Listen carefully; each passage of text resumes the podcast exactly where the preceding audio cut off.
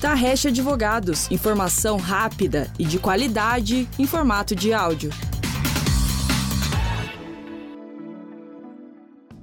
Olá, bom dia, boa tarde ou boa noite. Sejam muito bem-vindos ao nosso podcast semanal da Tarrecha Advogados. Esse é o nosso quinto programa de uma série de podcasts produzidos com foco em conteúdo jurídico especializado. Nossa dinâmica de produção funciona da seguinte maneira: toda semana convidamos advogados ou parceiros da Tarresh para bater um papo sobre temas relacionados ao mundo jurídico. No nosso podcast, vamos transitar pelas mais diversas áreas do direito: tributário, civil, trabalhista, administrativo, do agronegócio, ambiental, internacional e muito mais. No bate-papo de hoje, convidamos a advogada da Tarrecha Advogados, especialista em Direito e Processo de Trabalho, Cristiane Góes Silvestre, para falar sobre os impactos da Covid-19 nas relações de trabalho. Oi, Cristiane, tudo bem? Obrigado por aceitar o convite. Olá, Nayara e ouvintes, é uma satisfação poder falar nesse podcast sobre os impactos da pandemia nas relações de trabalho, pois é um dos temas mais atuais e relevantes na esfera do direito trabalhista. Então, para a gente dar início ao nosso bate-papo, né? Desde o início da pandemia, o governo vem editando medidas que afetam diretamente as questões trabalhistas, certo, Cris? Quais você citaria como as principais medidas adotadas até esse momento? Exato, Nayara. Para amenizar os efeitos da crise econômica decorrente da pandemia do coronavírus, o governo brasileiro editou no ano passado algumas medidas provisórias visando preservar as empresas, os empregos e a renda dos trabalhadores. A principal medida provisória editada foi a 936, de 1 de abril de 2020 que na época complementava as disposições previstas na medida provisória 927. A medida provisória 936 foi convertida na Lei 14.020 de julho de 2020.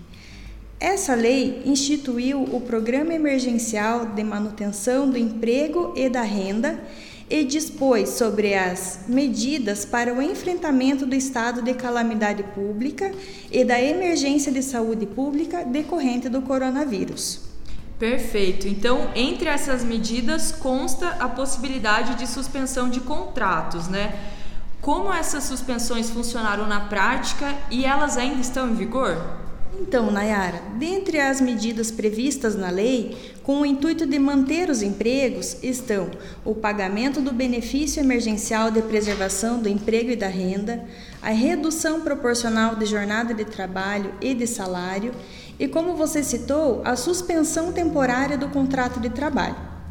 Sobre a suspensão temporária dos contratos de trabalho, a Lei 14.020 possibilitou que, no estado de calamidade pública, o empregador pudesse acordar a suspensão temporária do contrato de trabalho de seus empregados de forma setorial, departamental, parcial ou na totalidade dos postos de trabalho, pelo prazo máximo de 60 dias, fracionável em dois períodos de até 30 dias.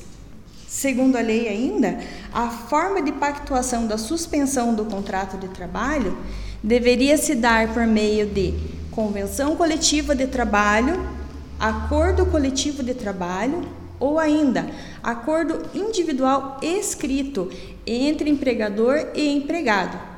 E entre as medidas que você citou, uma das que foi muito praticada pela classe produtiva foi a redução proporcional de jornada de trabalho e salário. Quais são as regras dessa possibilidade? Sim, de acordo ainda com a Lei 14.020, durante o estado de calamidade pública, o empregador pode também acordar a redução proporcional de jornada de trabalho e de salário de seus empregados, com observância, claro, de alguns requisitos previstos na lei, como a preservação do valor do salário hora de trabalho, a pactuação por convenção coletiva de trabalho, acordo coletivo de trabalho ou acordo individual escrito entre empregador e empregado. E, na hipótese de pactuação por acordo individual escrito, é, a lei previu o encaminhamento de uma proposta do acordo ao empregado com antecedência de no mínimo dois dias corridos e a redução da jornada de trabalho e salário exclusivamente nos seguintes percentuais: 25%, 50% e 70%. E sobre esse assunto ainda, você considera que a possibilidade de redução de jornada e salário contribuíram para a manutenção dos empregos? Segundo o Ministério da Economia, o programa preservou o emprego e a renda de milhões de trabalhadores e de empresas. Cris, e o auxílio emergencial também foi outra medida amplamente aplicada no nosso país. Como ele funcionou na prática? Quais são as regras dele? O Programa Emergencial de Manutenção do Emprego e da Renda foi então instituído pelo governo federal, através do Ministério da Economia, por meio da medida provisória 936, para o enfrentamento do estado de calamidade pública e de emergência pública decorrente do coronavírus. Esse benefício emergencial foi pago nos casos em que houve acordos entre os trabalhadores e empregadores nas situações de redução proporcional de jornada de trabalho e salário e suspensão temporária dos contratos de trabalho. E todas essas medidas que você citou, elas foram editadas considerando o estado de calamidade pública, certo?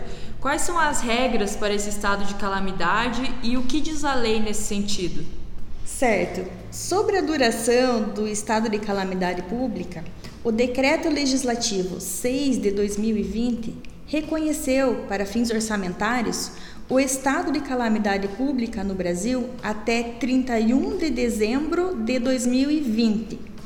No entanto, tramita no Supremo Tribunal Federal a ação direta de inconstitucionalidade 6662, pleiteando a extensão da vigência dos efeitos do Programa Emergencial de Manutenção do Emprego e Renda, instituído pela Lei 14.020 isso porque a vigência dessa lei está restrita à duração do estado de calamidade pública e à vigência da Lei 13.979 de 2020, que trata das medidas de enfrentamento da pandemia.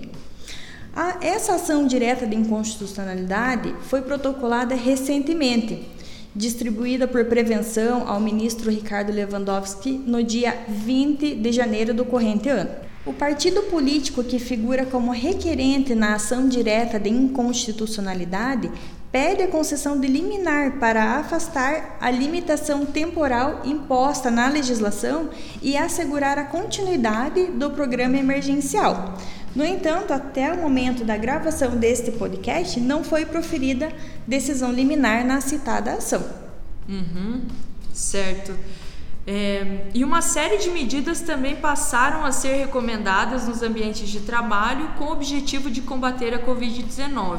Quais você destacaria como as principais? Sim, as normas referentes à segurança e à medicina do trabalho estão previstas na CLT. Enfatizo o artigo 166 da CLT, que dispõe sobre os equipamentos de proteção individual. Há previsão legal, portanto, que as empresas devem fornecer os equipamentos aos empregados, visando a garantia da saúde e segurança do trabalhador. Com relação ao coronavírus, eu destaco que os empregadores devem adotar medidas para tentar conter a propagação do vírus no ambiente de trabalho, sob pena de serem responsabilizados por danos causados aos seus empregados. Cito como exemplo de medidas a serem adotadas pelo empregador: garantir o distanciamento social dos trabalhadores no local de trabalho, fornecer álcool em gel, máscara, dentre outros. Não se trata apenas de medidas de proteção do ambiente de trabalho, mas também de proteção da coletividade, em prol do interesse público.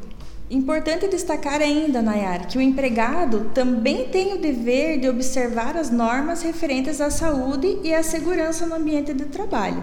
Dentre elas, tem a obrigação de utilizar os equipamentos de proteção fornecidos pelo empregador, e o empregado que se recusar a cumprir as determinações do empregador, como a utilização dos equipamentos de proteção individual específicos, como luvas, máscaras, álcool em gel, ou mesmo se recusar a cumprir as medidas de distanciamento, podem ser advertidos, suspensos ou até mesmo demitidos por justa causa. Cris, e para a gente ir encaminhando então o nosso bate-papo para o fim, dentro da esfera do direito, é possível prever algumas medidas que podem ser tomadas nos próximos meses, caso o cenário de pandemia continue preocupante? Sim, pode haver edição de novas medidas ou ainda a prorrogação da vigência de medidas já existentes até que a vacina seja disponibilizada a toda a população ou ao menos a grande maioria da população. Uhum. Cris, você tem mais alguma informação para acrescentar sobre esse tema? A pandemia do coronavírus certamente impactou as relações de trabalho.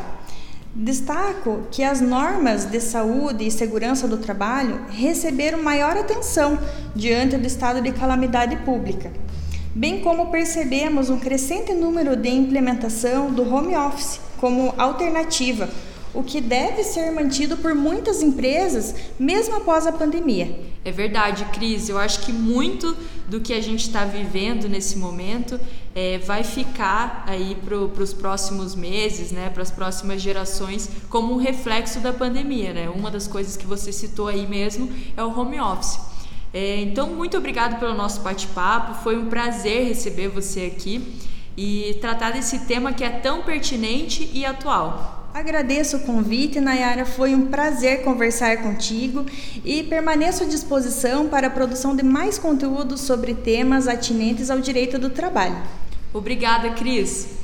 Lembrando que os podcasts da Tarrecha Advogados são produzidos semanalmente e lançados no site às quartas-feiras. No site, você pode se cadastrar para receber os podcasts toda semana, sem perder nenhum. Se você tem interesse em informação jurídica, fique atento também aos nossos outros conteúdos do site e mídias sociais.